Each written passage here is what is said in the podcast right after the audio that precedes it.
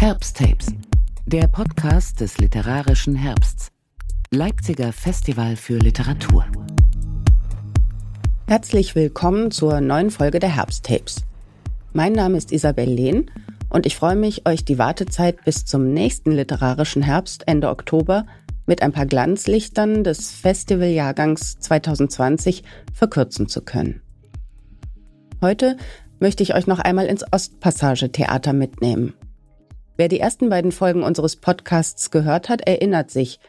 Unter dem Titel Beste erste Bücher lasen dort im Tonnengewölbe überm Aldi in der Eisenbahnstraße fünf Debütantinnen und Debütanten im 15-Minuten-Takt aus ihren Erstlingswerken.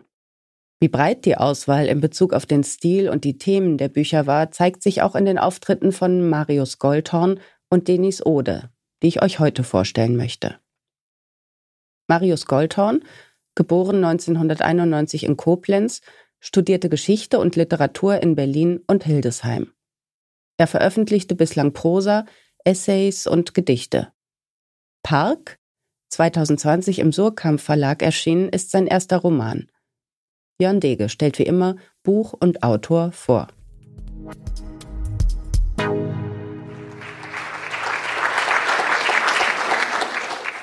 Das nächste Buch macht alles falsch, ähm, zumindest wenn man die üblichen Maßstäbe an Erzählliteratur hier anlegen will. Äh, in diesem Liebesroman ist von Liebe wenig bis nichts zu spüren. Weder zum Protagonisten Arnold noch zu den anderen Figuren will sich so etwas wie eine Nähe herstellen. Die Storylines führen irgendwie ins Nichts. Das Wesentliche verschwindet gerne in irgendwelchen Listen. Literarische Beschreibung gibt es erst gar keine. Viele Dialoge enden, bevor sie überhaupt begonnen haben. Und die meisten Sätze sind schlichte Hauptsätze, die entweder mit Arnold oder mit er beginnen. Und trotzdem oder gerade deswegen handelt es sich bei Park von Marius Goldorn wirklich um ein kleines Meisterwerk. Äh, auf die Frage allerdings, wie er das hinbekommen hat, kann ich nur einen Satz zitieren, der auch häufig im Buch vorkommt. Zitat, keine Ahnung. Ähm, aber allein dieser erste Satz, ja, Arnold ging in die Einstellung. Völlig unklar und trotzdem weiß jeder sofort, was gemeint ist. Äh, und tatsächlich, wir haben es mit einem Internetroman zu tun, allerdings im allerbesten Sinne. Äh, das Digitale ist wirklich in jeder Zeile spürbar, aber ohne explizit thematisiert zu werden. Äh, und das entwickelt so über den Roman hinweg so eine Art stumme Diskursebene. Ähm, zwischen diesen kargen Sätzen werden fast unmerklich die großen Fragen der Zeit verhandelt. Was macht die Technik mit mir und was macht das wiederum mit der Welt um mich herum? Ähm, und das alles wird aber zum Glück eben nicht ausbuchstabiert. Das Buch ist sozusagen eine einzige Verweigerung und dabei ungeheuer unterhaltsam. Wobei es eben nicht die Ironie ist, äh, die ja schnell durch so eine Verweigerungshaltung entstehen kann, sondern es ist so eine ganz eigenwillige Komik, äh, die so daherkommt, dass auch immer wieder der große Ernst irgendwie so durchscheinen kann.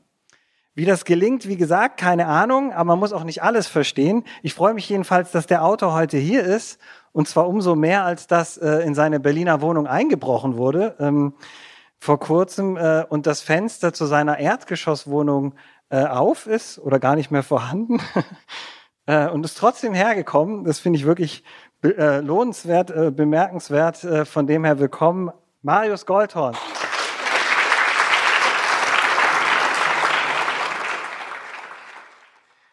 Äh, in einem Hotelzimmer in Paris.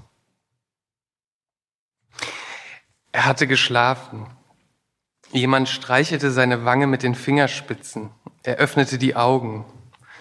Niemand sonst war hier. Er schaute auf den hellroten Synthetikvorhang. Hinter ihm sah er die Sonne. Sie kam, viel, sie kam ihm viel zu groß vor. Er richtete sich auf. Es herrschte Stille. Er sagte Hallo dann nichts weiter, dann wiederholte er Hallo. Er machte kein Geräusch, er konnte sich selbst nicht hören. Er hörte nichts, nur sein Herz rasen. Er spürte es in seiner Kehle. Hatte er auf seinem Arm gelegen? Gehörte dieser Arm ihm? Er richtete sich auf und war sich über die Grenzen seines Körpers nicht sicher. Gegen die Wand gelehnt fragte er sich, wo sein MacBook war. Hatte man ihn vergiftet? Er dachte, die Sonne ist viel zu groß. In dem Hotelzimmer war alles so, wie es gestern gewesen war, nur ein klein wenig anders. Er spürte eine Anwesenheit, Schatten, Geister, eine, ein Geräusch wie ein schwerer Stein, der auf Sandboden fällt. Dann dehnte sich ein Klingeln aus, das sich in, in unverständliche Stimmen verwandelte, die auf ihn einredeten, ein immer lauter werdendes Stimmengewirr. Paralysiert blickte er um sich. Es war, als drangen sie in sein gesamtes Nervensystem ein, von überall her. Sogar in ihm hörte er sie sprechen. Er fragte sich, ob er gerade dabei war zu sterben. Ein Schleier lag über allem und er konnte ihn wallen sehen. Darunter schien sich alles zu verschieben. Die Worte stimmten nicht mehr. Sie bezeichneten die Dinge nicht mehr richtig. Er schaute an sich hinab. An seinem Oberkörper waren Hunderte, Tausende haarfeine graue Schläuche angeschlossen, von denen manche ihn mit einer transparenten Flüssigkeit versorgten, andere pumpten Körpersäfte aus ihm heraus. Er zog an ihnen, aber sie schienen tief verwachsen zu sein. Die Schläuche verliefen gebündelt aus dem Fenster. Ihm wurde klar, dass er schon lange hier war. Er sollte aufstehen. Er stand auf, ging zum Fenster und blickte nach draußen. Dort war keine Stadt mehr. Kein einziges Gebäude lag vor dem Hotel, stattdessen eine Art Urwald oder das Muster eines Urwaldes, immer neue Strukturen, dunkle und helle Farben, Farne und Schneckenhäuser und das alles faltete sich auf und wieder zusammen. Er hatte keine Ahnung, wie lange er vor diesem Fenster stand. Die Stimmen rissen nicht ab. Irgendwann betrachtete er seinen Zeigefinger, der sich wie eine Koralle verästelte. Endlich begann er sich aufzulösen und dann verschwand er in diesem Wald und irgendwann kehrte er zurück nach Paris, in sein Hotelzimmer oder wurde dorthin zurückgebracht. Arnold riss die Augen auf. Er sah das Weiß der Decke, er hörte sich selbst, seinem Atem, die Luft, die er durch die Nase einatmete. Sein System war übersteuert. Es rauschte in seinen Ohren. Seine Fingerspitzen waren taub.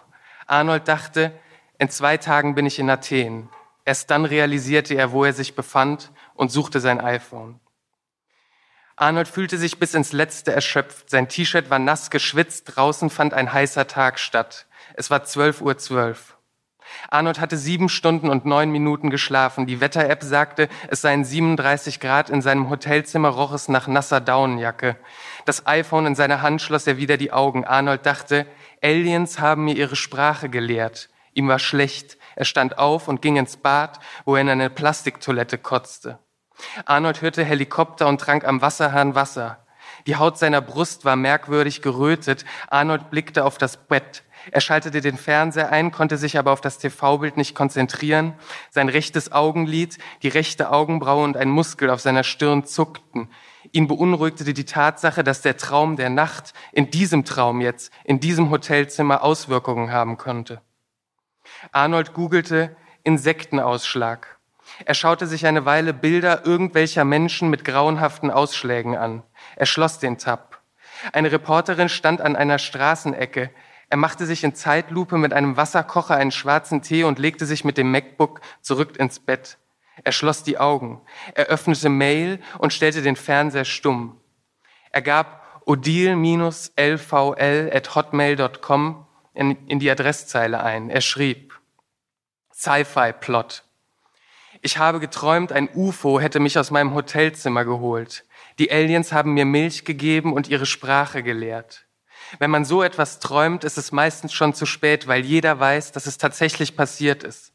Was dann geschieht, kann man nicht sagen. Vielleicht kommen sie in ein paar Tagen auf die Erde. Aber deine Liebe wird mich retten und ich unseren blauen Planeten. Arnold löschte odile-lvl at hotmail.com aus der Adresszeile und gab arnold.g at gmail.com ein. Er drückte auf Senden. Die Reporterin stand in Paris. Jetzt sah man, jetzt sah man hinter ihr den Eiffelturm. Er hatte zwei neue E-Mails, nur Spam. Dann erreichte ihn seine eigene Mail. Arnold stellte den Ton des Fernsehers wieder an. Er las seine ersten zusammenhängenden Zeile seit Monaten und während er sich fragte, ob diese Tatsache nun etwas bedeutete, ob sie sogar einen Anfang bedeuten könnte, berichtete die Reporterin, im Pariser Norden war ein Mann mit einem gemieteten BMW in eine Gruppe Polizisten gefahren, hatte sechs von ihnen schwer verletzt, zwei befanden sich in Lebensgefahr, der Attentäter war auf der Flucht. Arnold befand sich im Pariser Norden. Er dachte an Polizisten in den Städten, sonderbar glatt rasiert, an ihren Kevlar-Westen in Camouflage, an die Maschinengewehre eingehakt in kahle weiße Arme. Er dachte, ich kenne niemanden, der sich durch ihre Anwesenheit sicherer fühlt. Dann dachte er daran, dass er die meisten Menschen nicht kannte. Die Reporterin forderte die Touristen und Bürger im Großraum Paris zu gesteigerter Wachsamkeit auf. Es folgte der Wetterbericht ohne Wettermoderator. Arnold betrachtete die Weltkarte, die alphabetisch geordneten Listen mit Städtennamen. Überall herrschte verhältnismäßige Hitze. Arnold dachte, dieses Nebeneinander ist so friedlich. Arnold dachte an die körperlosen Wesen aus seinem Traum. Er hatte das Gefühl, viel vergessen zu haben. Sie hatten mit ihm nicht in Worten, nicht aus Mündern oder Körpern gesprochen. Sie waren mit ihm eingetaucht in eine selbstähnliche, wilde Matrix. Was hatten sie ihm sagen wollen? Arnold schloss seine Augen. Vor ihm tauchten dunkle Bilder riesiger Farne auf deren Äste sich ein- und ausrollten. Er sah, wie sich sein Zeigefinger zu einer Lichtenberg-Figur verästelte, dahinter feiner Regen, der leise auf die Blätter fiel. Der Wetterbericht war vorbei, Werbung des indonesischen Tourismusbüro für Indonesien lief. Arnold betrachtete ein verziertes Holzboot in türkisem Wasser. Arnold stand in der Dusche. Er bemerkte, dass er die Zehen zusammenkrallte, um seinem Körper eine geringere Auflagefläche auf dem Duschboden zu geben. Arnold musste an die letzte Nacht des Attentäters denken. Er stellte sich einen akkurat gestutzten Bart vor und sah den kleinen Schnipsel Tesafilm eines abgerissenen Posters. Daneben hingen gekreuzte Samurai-Schwerter aus dem Asia-Shop. Ein alter DVD-Player stand unter einem LCD-Fernseher. Auf seinem Laptop schaute sich der zukünftige Attentäter sein halbes Leben an, in einer automatisch generierten Slideshow. Der zukünftige Attentäter drehte die automatisch generierte Musik leise, nicht weil sie schlecht oder nichtssagend war, sondern weil sie den zukünftigen Attentäter zu sehr rührte. Er, ließ noch etwas, er lief noch etwas durch die Dungeons seiner Online, seines Online-Rollenspiels und vielleicht würde er sogar noch in den losen Stapeln tausender ausgedruckter Seiten der Texte von Breivik oder Luther Pierce oder Al-Suri lesen, die in dem Schuhkarton unter seinem Sofatisch lagen. Er küsste die Bilderrahmen, in denen Fotos seiner Familien steckte, seiner Familie steckten. Er betrachtete seine Lieblingssneaker und fragte sich, welche er anziehen solle in seinem Selbstverwirklichungsakt gegen alle Standards, mit welchem Schuhen er vor das Publikum treten würde und kratzte Straßendreck mit dem Daumennagel ab. Arnold blickte an seinem Körper hinab. Er duschte heiß, kalt, dann heiß und wieder kalt. Arnold dachte darüber nach zu masturbieren. In seiner Hand hielt er sein halb irrigiertes Glied. Mit der anderen Hand suchte er eine angenehme mittlere Wassertemperatur. Er dachte, ich sollte mir die Fußnägel schneiden, ich sollte etwas Salziges essen, ich sollte mich dehnen, ich sollte mehr grünen Tee trinken. Arnold lag im Bett. Er schaute sich einen Amateurporno an. Er versuchte, das grün-rote Tattoo des vor einem Gummibaum, wenn es denn einer war, onanierenden Amateurdarstellers zu entziffern, während sich ein deutlich jüngerer Darsteller unter ihm kniend einen Dildo in den Arsch schob. Der Zimmernachbar hustete. Arnold betrachtete masturbierend den Blick des masturbierenden Amateurdarstellers auf den masturbierenden Amateurdarsteller. Der Zimmernachbar hustete. Arnold ejakulierte auf seinen Bauch. Er blickte auf die Rötung auf seiner Brust. Er ging ins Bad und wischte sich das Sperma mit Klo Klopapier ab. Arnold las den Wikipedia-Artikel Alien Abduction. Der Zimmernachbar hustete. Arnold versuchte sich das Äußere der Aliens vorzustellen. Er dachte an Selbstähnlichkeit, an die schöne Wiederholung. Arnold saß in der U-Bahn. Er nahm sein iPhone. Es war 13.54 Uhr. In der vagen Annahme, dass er 15 Menschen tatsächlich kannte, errechnete Arnold online, dass er mit 0,00000019255445571 Prozent der Menschheit bekannt war. Er steckte sich Kopfhörer in die Ohren und sah das Video an, das er von Odile mit einem VHS-Camcorder-Filter für das iPhone gemacht hatte. Sie stand vor Arnolds Bücherregal und sang leise und langsam Born to be Wild von Steppenwolf. Der Text hatte keine Bedeutung. Es war nur ihre Ehrlichkeit, die zählte. Als er sein iPhone wieder in die Tasche steckte, spürte Arnold ein Phantom vibrieren. Er dachte an die Weltbevölkerung von 7,79 Milliarden. Er dachte an die 66 Prozent der Weltbevölkerung, die ein Smartphone besaß. Er dachte an das Unterbewusstsein dieser 66 Prozent der Weltbevölkerung, wie jeder die Illusion eines, einer Vibration oder eines Klingelns, einer Nachricht oder eines Anrufs spürte, aus Angst oder aus Hoffnung. Arnold stieg, an der Station Edgar Quinet aus. Er ging neben Büromenschen eine Allee entlang, auf der Elektroartikel und Bücher verkauft wurden. In seinem Rücken stand ein 210 Meter hoher Büroturm, den er nicht sah. Arnold ging über den Friedhof Montparnasse und scrollte durch die alphabetisch geordnete List of Burials at Montparnasse Cemetery. Arnold beobachtete eine Frau, die ihrem Yorkshire Terrier den Arsch abwischte und wie sie mit dem Taschentuch in der Hand zu einem Mülleimer joggte.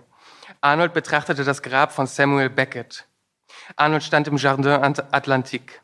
Im Gebüsch lagen zerstörte Sharing-Fahrräder. Der Jardin Atlantique war umgeben von drei glasstellenden Bürobauten. Arnold beobachtete eine Fixerin, um sie herum wuchsen Küstenpflanzen. Arnold erinnerte, erinnerte sie an die Madonna von Chrysophilie, von der er mal online eine Reproduktion auf einem Poster bestellt hatte, das aber nie angekommen war. Ihr Freund in ihrem Schoß abgeschmiert. Er sah aus, als ob er dort in ihrem Schoß geschrumpft sei. Sie saß aufrecht, den Hals gestreckt, die Augen gerade noch geöffnet, voller Würde gegen das Delirium ankämpfen, ankämpfend und streichelte seine merkwürdig unmenschlichen Haare. Eine braune Locke hing ihr im Gesicht. Arnold dachte, dachte daran, wie er und Odile auf dem Boden eingeschlafen waren. Sie hatten Tischtennis gespielt und Odile hatte das Geräusch nicht ertragen, wenn Arnold den Sand von der Betonplatte wischte. Sie waren erst in der Nacht aufgewacht. An das Gefühl des Aufwachens konnte sich Arnold gut erinnern, wie sie sich ausgezogen hatten und ins Bett gewandelt waren, ohne zu sprechen. Es war ihm alles ganz normal vorgekommen. Arnold nahm sein iPhone, zoomte heran und fotografierte die Junkies. Es war 16.01 Uhr. Arnold öffnete Google Maps, vergrößerte seine Umgebung, die ihm nun als ein matschiges 3D-Modell angezeigt wurde. Es erinnerte ihn an eine Ausgrabungsstätte oder ein Ruinenfeld. Ein Monolith der Tour Montparnasse stand dort dunkelgrau und verpixelt wie ein Glitch in der Textur der Stadtlandschaft. Arnold betrachtete die Junkies und wurde neidisch auf die gemeinschaftliche Zerstörung ihrer Körper. Der Freund der Fixerin stand auf, schleppte sich an einem nicht funktionierenden Brunnen vorbei, sie folgte ihm, und wie sie sich nun bewegten, hatten sich, hatte sich ihre Erscheinung völlig verändert. Sie sahen einfach nur fertig aus. Arnold googelte Odile keine neuen Treffer. Er schloss die Augen und stellte sich Odile, stellte sich Odile in Athen vor. Sie und er saßen auf einer Mauer, die Sonne schien auf ihre Rücken, ein Geländer warf einen Schatten vor sie, die blonden Haare auf ihren Armen stellten sich auf wie Fühler, die eine unmerkliche Brise wahrnahmen. Niemand außer ihm, niemand sonst bemerkte sie. Arnold wünschte sich, dass die Aliens aus seinem Traum die Menschheit auslöschen würden, innerhalb weniger Sekunden. Er würde nur kurz zusammenzucken die Augen geschlossen. Arnold ging in ein Bistro, so etwas wie relaxing Piano-Bar-Musik lief. Sein Oberkörper juckt, juckte, ihm kam es vor, als ob Ameisen über seinen Torso liefen. Arnold ging zur Toilette, er pisste auf eine aufgedruckte Fliege. Arnold dachte, das ist vielleicht die geschmackloseste Aktion zur sanften Lenkung meines alltäglichen Handelns. Wer will denn auf eine Fliege pissen? Er wusch sich lange die Hände nach einer bebilderten, mit Warnhinweisen vor Krankheiten versehenen Anleitung, die neben dem Waschbecken hing. Er zog am Kragen seines T-Shirts und betrachtete seine Brust. Das, die Flecken auf seiner Brust kamen Arnold dunkler vor als noch am Morgen. Er verließ das Bistro. Dankeschön.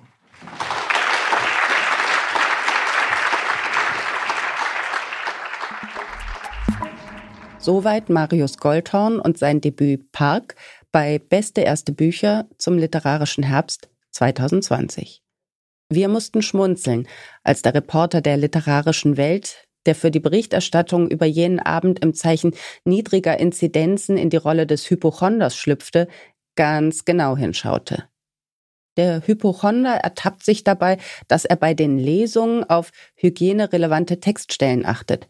Wäscht sich Arnold, der Held aus Marius Goldhorns Park, einmal nicht verdächtig lang die Hände? Hallo Mark Reichwein. Grüße gehen raus. Nun, auch Denis Ode, die nach Marius auf die Bühne kam, brachte ein eigenes Wasserglas zum Lesepult mit. Denis, geboren 1988 in Frankfurt am Main, studierte Germanistik in Leipzig, wo sie heute auch lebt.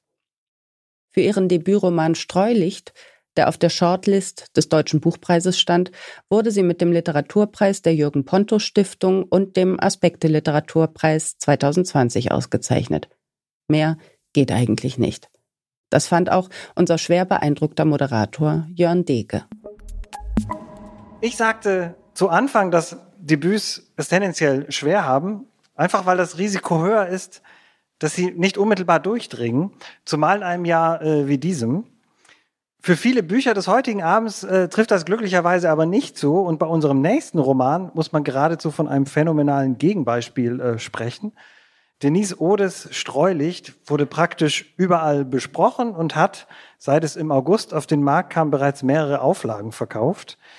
Mit dazu beigetragen hat sicherlich, dass das Buch auf der Shortlist für den Deutschen Buchpreis stand, was bei Debüts wirklich die große Ausnahme ist. Äh, außerdem hat Streulicht neben dem Literaturpreis der Jürgen Ponto Stiftung auch noch den Aspektepreis für das beste Buch gewonnen. Und ich habe gerade gesehen, es gibt jetzt sogar ein Hörbuch.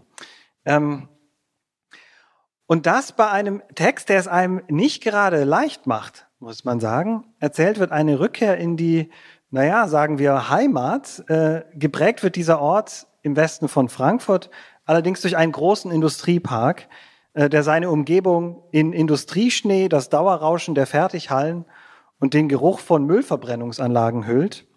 Dort ist die Ich-Erzählerin aufgewachsen, und zwar als Tochter eines Arbeiters in diesem Industriepark und einer türkischen Mutter. Was in Rückblenden erzählt wird, ist so eine Art Bildungs- und Emanzipationsgeschichte, aber ganz ohne große Gesten, ohne Kitsch und ohne Inszenierung. Ist eine ebenso berührende wie schmerzhafte Rekonstruktion dessen, was Ausgrenzung, prekäre Verhältnisse, Alltagsrassismus und Sprachlosigkeit bedeuten können. Das Ganze ist so klar und direkt eingefangen und dabei auf eine trotzige Weise einfühlsam, dass man sich dem wirklich unmöglich entziehen kann. Für mich eines der Bücher des Jahres, muss ich sagen, und eine Autorin, von der, wie man so sagt, wir noch viel hören werden. Zum Beispiel jetzt eine Lesung aus ihrem Debüt Streulicht. Herzlich willkommen, Denise Ode.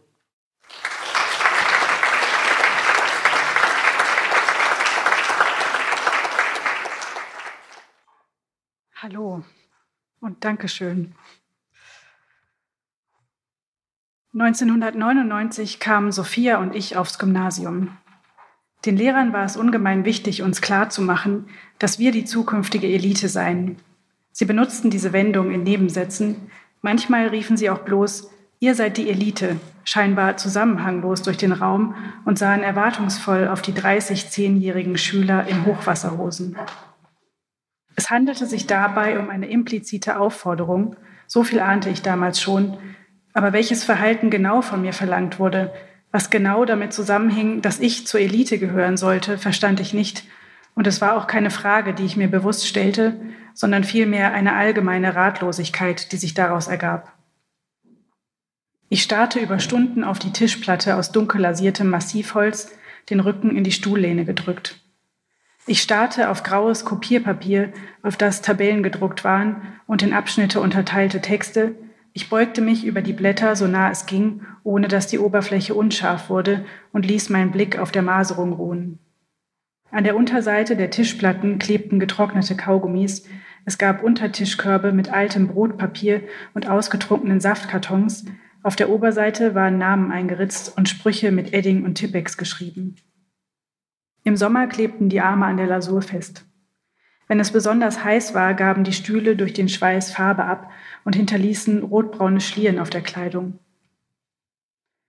Ich ahnte, dass es etwas mit einer Haltung zu tun hatte, damit nicht ungeduscht zu sein oder Löcher im Pullover zu haben. Ich ahnte, dass meine vom Waschen fusseligen grauen Oberteile mit Drachenaufdruck nicht geeignet waren. Ich ahnte, dass mein Wohnort nicht geeignet war und die alten Möbel in der Küche, dass der Schmutzfilm auf der braunen Arbeitsplatte nicht dazu passte und auch nicht die Tapete mit Elefanten in meinem Zimmer, die an einigen Stellen vom Putz gerissen war. Dass ich versuchte, Bruchrechnungen auf einem weißen Plastikschemel zu lösen, während der Fernseher vor mir die Talkshow Brit zeigte. Ich hatte das Gefühl, dass es etwas damit zu tun hatte, wie ich lachte dass ich dazu angehalten war, nur milde zu lächeln und auch das nur, wenn es sich um einen Witz handelte, der ein von mir auswendig gelerntes Gedicht beinhaltete. Es ging um filigran zurückgesteckte Haarsträhnen im Gegensatz zu den drahtigen und auf eine Länge geschnittenen, offen getragenen Haaren im Mittelscheitel über dem weißen Kapuzenpullover, dessen Ärmelsäume sich vom Zigarettenrauch meines Vaters gelb färbten. Es ging um diesen Rauch, der in jeder Faser hing und die Fußmatte mit Orientmuster vor unserer Wohnungstür. Es hatte etwas mit meinem geheimen Namen zu tun und damit, dass ich wenig Gemüse aß, dass mein Vater mir alle paar Wochen etwas Obst schnitt und der Meinung war, so bliebe ich gesund, dass ich zum Mittagessen Tiefkühlpizza bekam und niemand in unserer Wohnung an irgendeinem Tisch aß, weil diese voller Zeitungen und leerer Döschen waren. Alle Schüler standen an ihren Plätzen. Ich sah mit gesenktem Kopf auf meine geschlossenen Hefte und hörte, wie Herr Kaiser, unser Klassenlehrer, die Reihen abschritt und vor den einzelnen Pulten stehen blieb. Mit heiserer Stimme fragte er Vokabeln ab. Wenn ich mich umdrehte, sah ich Sophia, die zusammen mit ein paar anderen nach jeder Frage die Hand hob, den Stift noch zwischen den Fingern. Herr Kaiser blieb vor mir stehen, er sagte meinen Namen und dazu Magd Qu'est-ce es hatte etwas mit dem Vakuum in meinem Kopf zu tun, sobald mir eine Frage gestellt wurde. Ich besah es von allen Seiten, während sich der Unterricht um mich herum in einem Schwebezustand befand und alles auf ein Wort von mir wartete. Ich suchte in meinem Gedächtnis nach dem Wort, aber ich kannte es nicht. Ich ließ das Blut in meine Wangen und Ohren steigen, ohne mich zu wehren. Ich atmete flach, ich starrte auf die Tischplatte und auf die Kante des Papiers, ich sah auf meine Fingerspitzen, die auf der Tischplatte lagen, und Herr Kaiser schaute über seine bräunlich getönten Brillengläser hinweg, hinter denen sein schwaches linkes Auge sich vor Aufgebrachtheit noch weiter aus seinem Blickpunkt in meinem Gesicht zur Seite wegdrehte. Er wiederholte seine Frage, nachdrücklicher und lauter, que c'est? Ich umging die Stellen im Flur, an denen die Dielen unter dem Korkboden quietschten. Zu bestimmten Zeiten hielt mein Vater die Wohnzimmertür geschlossen, woran man ablesen konnte, dass er wieder angefangen hatte, sich Bier zu kaufen. Meine Mutter und ich schlossen die Lade der Spülmaschine leise. Wir schlichen, wir drückten die Spülung der Toilette nur halb herunter, die Fenster öffneten wir nicht. Mein Vater verbrachte die Nächte im Wohnzimmer auf einem alten Schlafsofa mit Sprungfedern, neben ihm die schwarze Vitrine mit den guten Gläsern und einem Kaffeeservice, das mir Sophia zu meinem letzten Geburtstag geschenkt hatte, noch eingeschlagen in die durchsichtige Geschenkfolie, weil mein Vater gesagt hatte, es sei zu wertvoll, um es zu benutzen. Meine Mutter schlief allein in dem Ehebett mit dem Kopfteil aus dunkelblauem Kunstleder, das sie sich aus Pflichtgefühl angeschafft hatten. Niemand außer meinem Vater schloss seine Tür. Ich nicht, weil ich damals noch eine aus Holzbrettern notdürftig an die Wand genagelte Zage hatte, in die keine Tür hineinpasste, meine Mutter nicht, weil sie alle gebügelten Hemden an der Türklinke aufhängte. Die Aschenbecher aus Kristall, die sie vor meiner Geburt auf dem Flohmarkt gekauft hatten, standen in jedem Zimmer. Auf dem Esstisch lag eine Decke, die meine Mutter alle zwei Wochen austauschte, nicht weil es Flecken gab von gemeinsamen Mahlzeiten, sondern weil sich Staubschichten gebildet hatten. Ich bekam mein Essen ins Zimmer gebracht, meistens das gleiche wie mein Großvater, vielleicht noch etwas Salat dazu, Eisbergsalat mit fein geschnittenen Zwiebeln und Zitronensaft. Ich aß auf dem Boden sitzend zwischen zwei Spielen. Mein Vater aß nachts die Reste. Er holte sie sich aus dem Kühlschrank und häufte sie auf einen Teller, den er mit ins Wohnzimmer nahm und beschienen vom blauen Fernseherlicht leerte. Das beständige Murmeln der Sendung lullte mich in den Schlaf und wechselte sich mit dem Radio ab, das morgens mit den ersten Handgriffen angestellt wurde und zuerst noch aus den Boxen eines tragbaren Rekorders kam, später integriert in die Mikrowelle aus kleinen Löchern die größten Hits der 80er und 90er in die Küche plärrte. Mein Vater saß mit überschlagenen Beinen in der hinteren Ecke des Wohnzimmers über Rechnungen und räusperte sich. Meine Mutter fegte mit einem trockenen Bodenwischer die Haare auf den Fliesen des Badezimmers zusammen. Sie mischte Vitamintabletten in ihr Wasser, die sich sprudelnd auflösten, es orange färbten und einen chemischen Geruch nach Mandarine in der Küche verbreiteten. Die Arbeitsplatten hatte auch ihr scharfes Putzmittel nicht ganz vom, Kle vom klebrigen Film befreien können. Er haftete immer noch hinten unter dem Warmwasserboiler, dessen Kupferrohre im Boden verschwanden und durch die man hören konnte, wenn mein Großvater in seine Küche ging. Ich lebte in einem anderen Zeichensystem. Die geringste Änderung an der Ausrichtung der Möbel richtig zu deuten, konnte für mich überlebenswichtig werden. Ich musste erkennen, was in der Wohnung geschah, schon wenn ich zur Tür hereinkam, musste prüfen, ob die Luft aufgeladen war, wie jemand, der auf dem Land lebt und sich vor einem Gewitter in Sicherheit bringen muss. Nicht unter einen Baum stellen, wenn es blitzt, war uns im Sachkundeunterricht gesagt worden, ein Auto ist ein faradayischer Käfig, aber für mich waren diese Informationen nutzlos. Für mich galt, wenn die Wohnzimmertür geschlossen ist, dann beweg dich leise. Die Glassplitter waren nur die äußersten Zeichen. Wenn diese auftraten, dann konnte es jeder andere auch sehen, aber es ging um das davor. Es ging darum, sich besonders geschickt zu verhalten, bevor es losbrach und sich aus der Schusslinie zu ziehen. Nicht verantwortlich zu sein, nicht mit dem falschen Fuß aufzutreten, durch einen zu lauten Schritt eine Welle der Wut zu verursachen, nicht abzurutschen, während ich mir ein Glas Wasser eingoss, damit es nicht die Tischplatte überschwemmte und Tropfen auf den Küchenboden fielen, sehr langsam, während ich daneben stand. Nicht mal das bekommst du richtig hin, sagte mein Vater, dann ein Türschlagen, dann der Rekurs auf etwas anderes, etwas, das meine Mutter getan hatte, nicht richtig gefegt, nicht richtig den Kaffee zubereitet, und selbst wenn ich an ihrer Stelle fegte, was mir sonst ein an meine Mutter gerichtetes So solltest du es machen von meinem Vater einbrachte, konnte es bei anderer Luftqualität das Gegenteil bewirken. Sei still, Ruhe, rief er dann, und die gespannten Mundfalten, die ich als erste Zeichen hätte lesen müssen, wurden zu tiefen Furchen, verbanden sich mit den Wutfalten auf seiner Stirn, die sich damals schon eingegraben hatten und zu jeder Tageszeit stehen blieben. Es hatte etwas mit diesen Falten zu tun, wie meine Mutter schweigend die Wäsche in Richtung meines Vaters zusammenlegte, die Uhrzeit, zu der er sich das Essen holte, ob er sein Haar wusch, die Wohnzimmertür, und allem gemein war diese Stille, für die mir ein sechstes Sinnesorgan wuchs. Sophia sagte von sich, man nennt mich auch das wandelnde Lexikon, weil sie die Formulierung in einer Detektivserie bei Kika, dem einzigen Sender, den ihre Eltern ihr zu sehen erlaubten, aufgeschnappt hatte. Von da an begann sie tatsächlich das Langenscheid Deutsch-Französisch-Wörterbuch ihrer Mutter durchzugehen, abends vor dem Einschlafen. Man lernt etwas, sagte sie. Auch das schien sie von jemand anderem zu haben. Während sie im warmen Licht ihrer Nachttischlampe in ihrem Wörterbuch blätterte, lag ich steif im Dunkeln, ging mein eigenes Wörterbuch durch, übersetzte das Knacken der alten Balken im, ha im Haus, übersetzte die Gläser, die den Tag über im Küchenschrank gefehlt hatten, die sich teils im Wohnzimmer stapelten, teils mit Sprüngen und Rissen im Restmüll lagen. Ich bemühte mich, so wenig Spuren wie möglich zu hinterlassen, damit niemand mich zur Rede stellen würde. Scheinbar von selbst bewegten sich diese Gläser, wie bei einer Seance.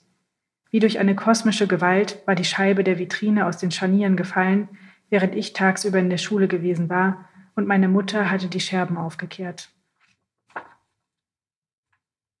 Morgens roch unsere Wohnung nach ausgedünstetem Alkohol und nachmittags, wenn ich von der Schule nach Hause kam, steckte der Schlüssel von innen in der Wohnungstür, so dass ich ihn mit einem Stift aus meinem Mäppchen aus dem Schloss stoßen musste.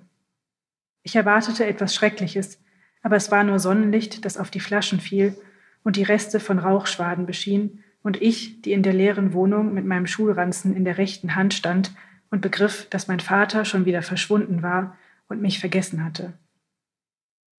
Es hatte damit zu tun, dass meine Eltern die Fernsehzeitung abonniert hatten und niemand eine Tageszeitung las.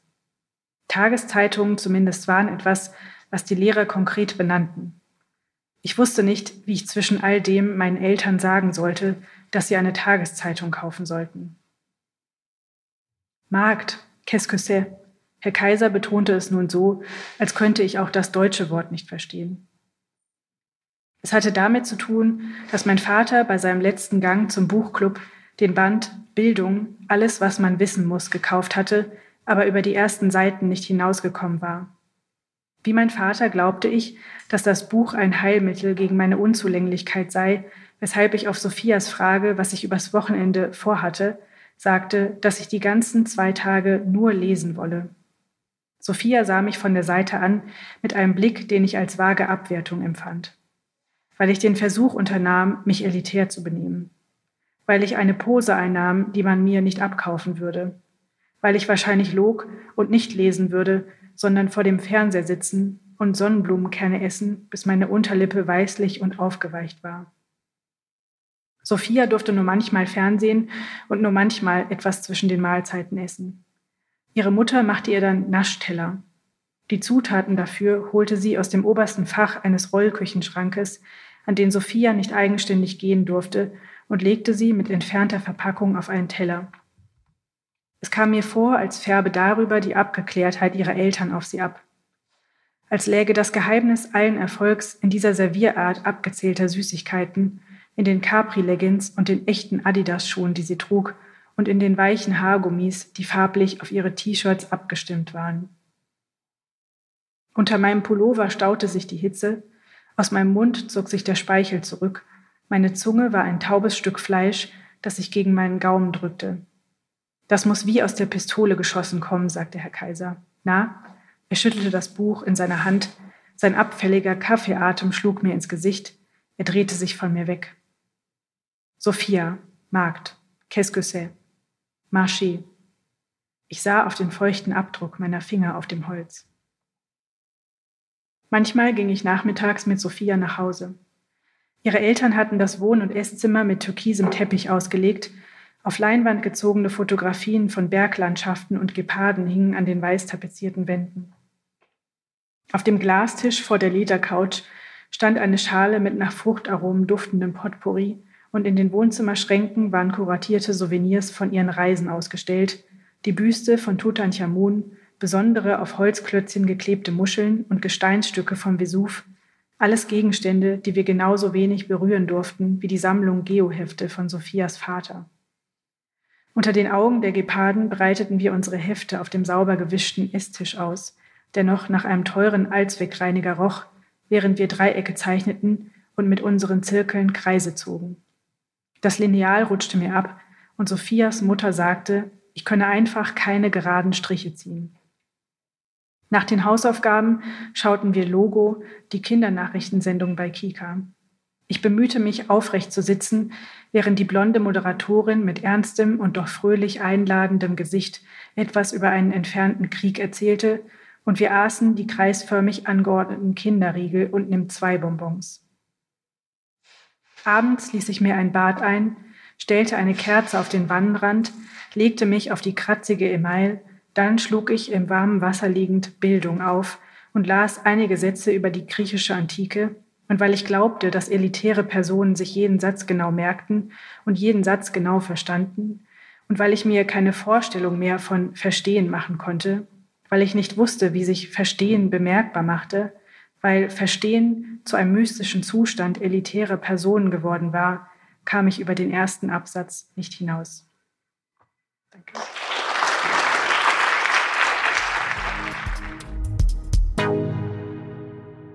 Mit dieser starken Szene aus Denis Odes Roman Streulicht, gelesen von der Autorin zum literarischen Herbst 2020, geht diese Doppelfolge der Herbsttapes zu Ende. Bis zum Start des neuen Festivals in gut 14 Tagen, am 25. Oktober, gibt es hier jede Menge starke Momente aus dem Vorjahr zum Nachhören. Über Anregungen, Lob, aber auch Kritik an diesem Podcast freuen wir uns unter info at literarischer-herbst.com. Informationen zu Programm und Tickets in der Woche vom 25. auf den 31. Oktober findet ihr unter literarischer-herbst.com. Wenn euch diese Folge gefallen hat und ihr die Herbsttapes künftig nicht mehr verpassen wollt, könnt ihr uns auf Spotify und Co. abonnieren und gern auch liken. Ich bin Isabel Lehn. Euch allen eine gute Zeit. Auf bald. Herbsttapes, der Podcast des literarischen Herbsts. Leipziger Festival für Literatur.